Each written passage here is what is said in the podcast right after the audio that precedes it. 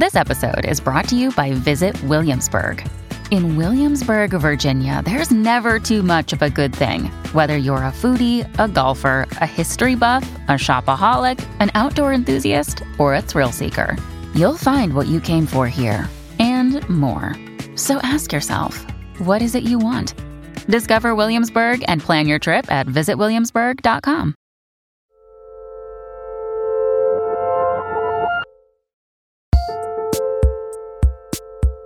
Hello, and welcome back to Working Overtime, a show where we focus on the creative process. I'm your host, June Thomas. And I'm your other host, Karen Han. Hey, Karen, how you doing today? I'm so great because I get to rip it up with you. Oh, my goodness. Rip it up. We're ripping it up. All right. So, so, what is the topic of the day for today? So, today I wanted to talk about writer's block, specifically how the Apple TV Plus show Dickinson portrayed it. But before we get to that, I'm curious is writer's block something that has afflicted you? It's a good question and sort of funny because I feel like I never think of it as experiencing writer's block. Like when I'm sitting at my computer and just staring at my screen and not getting any words out, I'm never like, oh, I have writer's block. I'm just sort of z- zoned out. You know what I mean? Yeah, Where I'm just yeah. sort of sitting there thinking, I wonder why I'm not getting any work done. So I guess that's a long way of saying that I do experience it. Um, and I feel like all of us do to some degree. Uh, what about yourself? Very similar. I've definitely blown deadlines or not written when I was supposed to be writing. So technically, I suppose I have. But I associate the term writer's block with those writers who are just absolutely totally stuck. People mm-hmm. who, you know, seem to lose the ability to produce words. People like Fran Lebowitz or Joseph Mitchell, like those extreme circumstances. And mm-hmm. I'm glad to say I have never had to deal with an issue on that scale. But I also think that that kind of extreme situation is rare because most people who confront an inability to write on that scale would move on to another career. Like they they wouldn't be a blocked writer anymore. They'd be you know, a functioning apprentice plumber or whatever. But you know, even if it's not your job um, and you don't need to do it to like pay your bills, that doesn't mean it's fun not to be able to do something that you enjoy. So it does, it's good to have strategies Yeah. for how to overcome it. Have you ever developed any strategies to defeat whatever we'll call our very hopefully minor uh, brushes with writer's block? I would say that my strategies are pretty similar to anything else that you would find in a pretty quick Google search of how to get over writer's block. Like, I really wonder if there's a better solution out there. But for right now, the best way that I've found to defeat writer's block or at least kind of get around it is just just do something different for a while. Whether it's like going to go take a walk, going to even just get a glass of water, do a puzzle, play a video game for a while, or like watch an episode of TV. Just letting your brain kind of reset or do something else is an important thing to do. Um, but that said, if I'm on deadline or I feel really pressured, sometimes I do just still sit there and think, I'm gonna get it done. It's gonna happen, which is not advice that I would really recommend to anyone. Yeah, yeah, I agree that like just giving up for a brief period and Yeah. just doing something else. That's, I think, the thing that's been most effective for me. Another technique uh, is to just start writing. You know, not full on morning pages. It just doesn't matter what you write, mm-hmm. kind of level of just writing, but you know, coming at it with an attitude that you're not trying to fix your writer's block problem. You're just like starting the engine again, you know, just warming up. And I think that's been pretty effective too. And other people have mentioned that to me. Mm-hmm.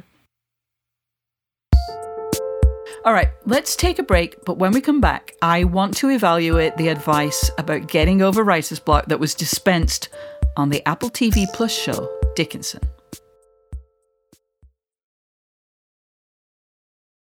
What's the best way to learn a language? Immersion, living where the language is spoken and using it every day in everyday situations.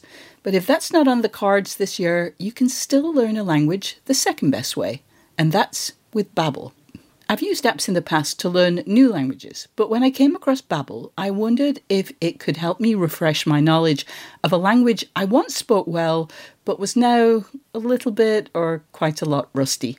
I have to say, I was impressed. The advanced lessons were really useful, tips and idioms that can help with in depth conversations on topics that I can actually imagine chatting about. Babbel's quick 10-minute lessons are handcrafted by over 200 language experts to help you start speaking a new language in as little as 3 weeks. Babbel is designed by real people for real conversations, and the tips and tools are approachable, accessible, rooted in real-life situations and delivered with conversation-based teaching so you're ready to practice what you've learned in the real world. What's more, all of Babbel's 14 award-winning language courses are backed by their 20-day money-back guarantee. Here's a special limited time deal for working listeners. Right now, get up to 60% off your Babbel subscription, but only for working listeners at babbel.com slash working. Get up to 60% off at babbel.com slash working, spelled B-A-B-B-E-L dot com slash working. Rules and restrictions may apply. Another day is here, and you're ready for it. What to wear? Check. Breakfast, lunch, and dinner? Check. Planning for what's next and how to save for it? That's where Bank of America can help. For your financial to-dos, Bank of America has experts ready to help get you closer to your goals. Get started at one of our local financial centers or 24-7 in our mobile banking app. Find a location near you at bankofamerica.com slash talk to us. What would you like the power to do? Mobile banking requires downloading the app and is only available for select devices. Message and data rates may apply. Bank of America and a member FDIC. Hey, working listeners. In this episode, we're talking about advice from a TV show. So, we're wondering have you developed any techniques or strategies after watching a show or a movie? Or maybe you've conquered writer's block and would like to tell us how you did it. Share with us by sending an email to working at slate.com. Or better yet, give us a call and leave us a message at 304 933 WORK. That's 304 933 9675. We'd love to hear from you. When you need mealtime inspiration, it's worth shopping Kroger, where you'll find over 30,000 mouthwatering choices that excite your inner foodie. And no matter what tasty choice you make, you'll enjoy our everyday low prices, plus extra ways to save, like digital coupons worth over $600 each week. You can also save up to $1 off per gallon at the pump with fuel points. More savings and more inspiring flavors make shopping Kroger worth it every time. Kroger, fresh for everyone. Fuel restrictions apply. So, Karen, the other day I was watching the TV show Dickinson, which, in case anybody hasn't seen it, it's a sort of comedic take on the early life of the 19th century poet Emily Dickinson, which is based kind of loosely, but based on her life. And and there was an episode in which Emily was struggling with writer's block. And there's a clip that we can listen to. But first, I should explain that in the show, Emily is basically possessed by poetry. like she's constantly scribbling down lines that seem to come to her, you know, with very little effort. And then in season two, episode four, which is called The Daisy Follows Soft to the Sun, that spigot of inspiration suddenly dries up. She gets up one morning, she settles into write, and nothing. And so, after struggling for a bit, she goes downstairs, and her mother finds her complaining to Maggie, the family maid. And Emily is played by Hailee Steinfeld, and Maggie by Darlene Hunt. And apologies in advance to Irish listeners for Hunt's accent. I'm empty. Dried up. Void. A useless husk. She's got writer's block. So, after we've established that she's got writer's block, she takes action. She does what you suggested earlier, Karen, and she does something different. She goes birding with her father, and that helps for a minute, but it doesn't really solve the situation. It doesn't, it, it's just brief. But then they run in, as you do when you're in Amherst in the 1800s, they run into Frederick Law Olmsted, uh, uh, who's played in this case by Timothy Simons, also known as Jonah on Veep. And Olmsted is in Amherst designing a park. And when Emily asks him if he's ever been blocked, he says he hasn't. Let's hear from the show. So, what do you do when you don't know what to do? When I don't know, Yeah. I wait. How long? That's nice. Huh? As long as it takes. Months, years. You must have so much patience. I'm making art that'll last for centuries. Generations to come will enjoy my parks. My parks could save democracy itself, so can't rush that. Do you ever get stuck? No, I refuse to be stuck. All right, let's pause there, not only to wonder at Olmsted's uh, self confidence, but also to, to ponder his advice. Because on the surface, I'm, you know, pretty convinced what's more important, making the best possible version of the work or sending something imperfect out into the world just to, you know, meet a deadline. And Olmsted thinks that you should keep going until you get it right. But that's not the most practical approach. And something that really struck me afterwards was it really fails to acknowledge the importance of the back and forth with a collaborator, an editor Mm-hmm. or a producer or whoever. If you strive too hard for perfection and you don't share your work, you're not able to get that benefit. So, okay, what do you think of Olmsted's advice? I think he has a valid point in that sometimes you do have to be more generous with yourself and allow yourself time to process your thoughts or figure out exactly where a story is heading. But at the same time, I agree with you, June, in that it's also sort of impractical advice when you're not in a solo bubble or otherwise have a deadline of some sort. Sometimes you just don't have the luxury of time. I don't think anyone in my circle has that luxury, especially because time is money. And Yeah. sometimes you don't have money either. so you just don't. Sometimes it's just not a luxury that's afforded to you. Yeah, I, I imagine, I, and I this may obviously this isn't always true, but whenever I come across people who get in those like they basically are stuck for years because Mhm. they're kind of paralyzed by knowing that the work is not as great as it could Yeah. be. I just think must have a lot of money. I mean, that, Yeah. it's it's kind of terrible. I absolutely that agree, That's though. my response, but that's where my where I go, and I I'm going to have to learn to atone for that. But yeah, I don't think it needs atoning. It's just true. Where if you're not producing any work for several years, the only way that you can really do that is if you have a cushion, a financial cushion to fall back on. Agreed. I want to say, though, that's not the end of Olmsted's insight. So, talking with Olmsted helps Emily get out of her head. But then she realizes that she's anxious. She's given one of her poems to an editor, and now that's made her frozen. She's blocked because the editor has power over her creative work, which is a kind of a new thing for her. Mm-hmm. And the way she puts it, being a poet, is I'm the daisy and he's the sun. And Olmsted says she cannot let that happen. Let's hear. Opinion is a flitting thing. It's a hideous distraction from the beauty of your craft. Okay. Then maybe I shouldn't try to have an audience at all. Maybe fame is dangerous. I mean, I gave one poem to one man, and now I have writer's block. The audience is irrelevant. The work itself is the gift, not the praise for it. Understand that, and you'll understand true mastery. You're right. I know you're right, but how do I do it? Simple. Refuse to be the daisy and start being the sun. Wow. I mean, that's, you got to admit, that was a pretty romantic moment. I, and to be clear, it wasn't a romantic scene in the show, but that feels like, oh my God, imagine like having a conversation on that level about creativity. That's so hot, right? That's for a different podcast. Exactly. Exactly. Um, that's for working thirst. Oh, I mean, not a bad idea. Coming soon to a podcast player near you. All right, so let's talk about that advice. So Emily seems pretty convinced, and and I was like, all you know, ready to like, yeah, go, Emily.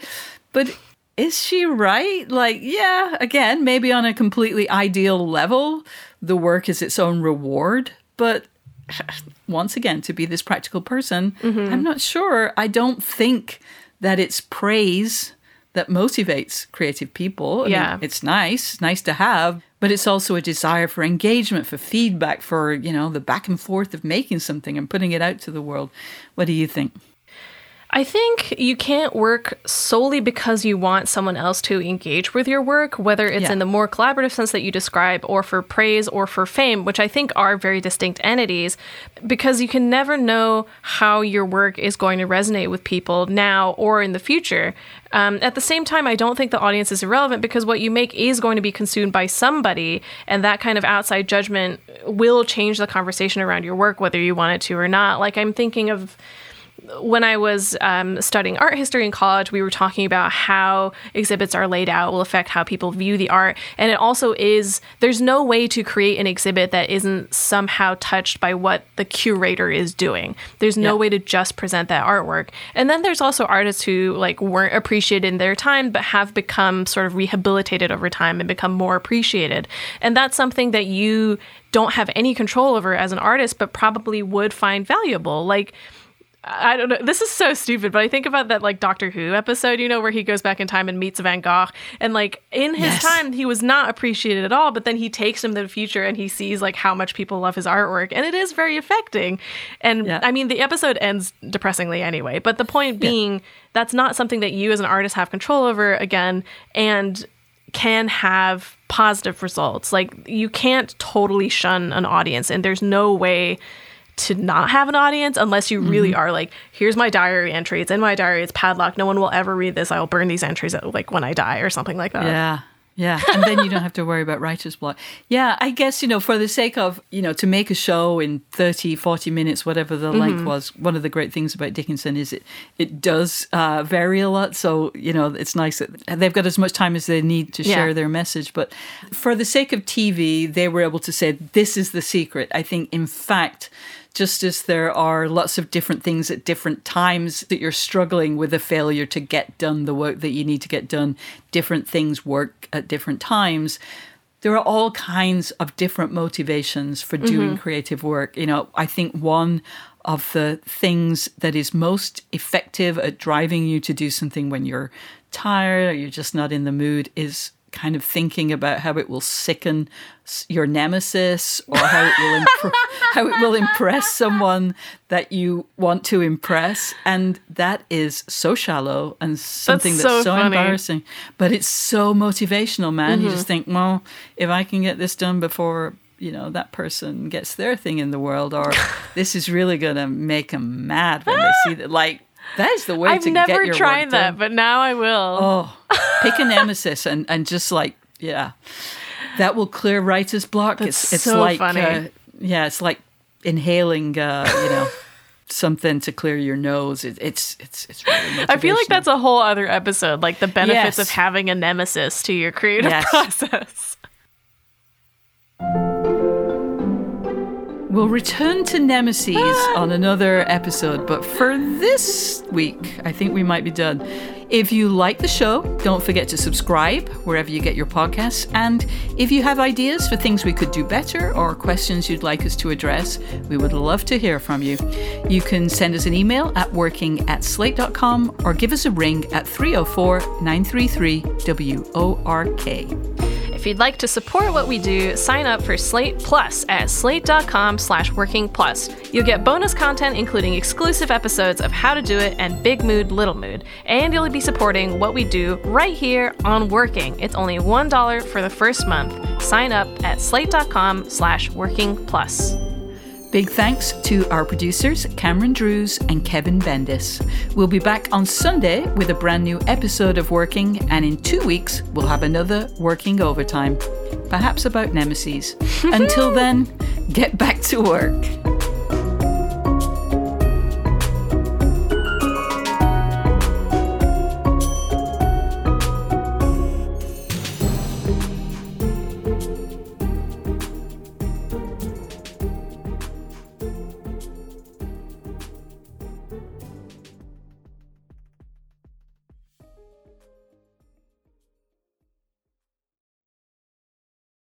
Introducing Wondersuite from Bluehost.com, the tool that makes WordPress wonderful for everyone. Website creation is hard, but now with Bluehost, you can answer a few simple questions about your business and goals, and the Wondersuite tools will automatically lay out your WordPress website or store in minutes. Seriously. From there, you can customize your design, pick your brand colors, and add blocks. No custom theme or coding required. You'll get content suggestions that you can keep or revise, and with Yoast SEO built in, we automatically help you get found in search engines. From step by step guidance to suggested plugins to an AI powered help bot. Our built in tools make WordPress wonderful for everyone. Whether you're a beginner or a pro, you can join over 2 million Bluehost users. Go to bluehost.com slash wondersuite. That's bluehost.com slash wondersuite.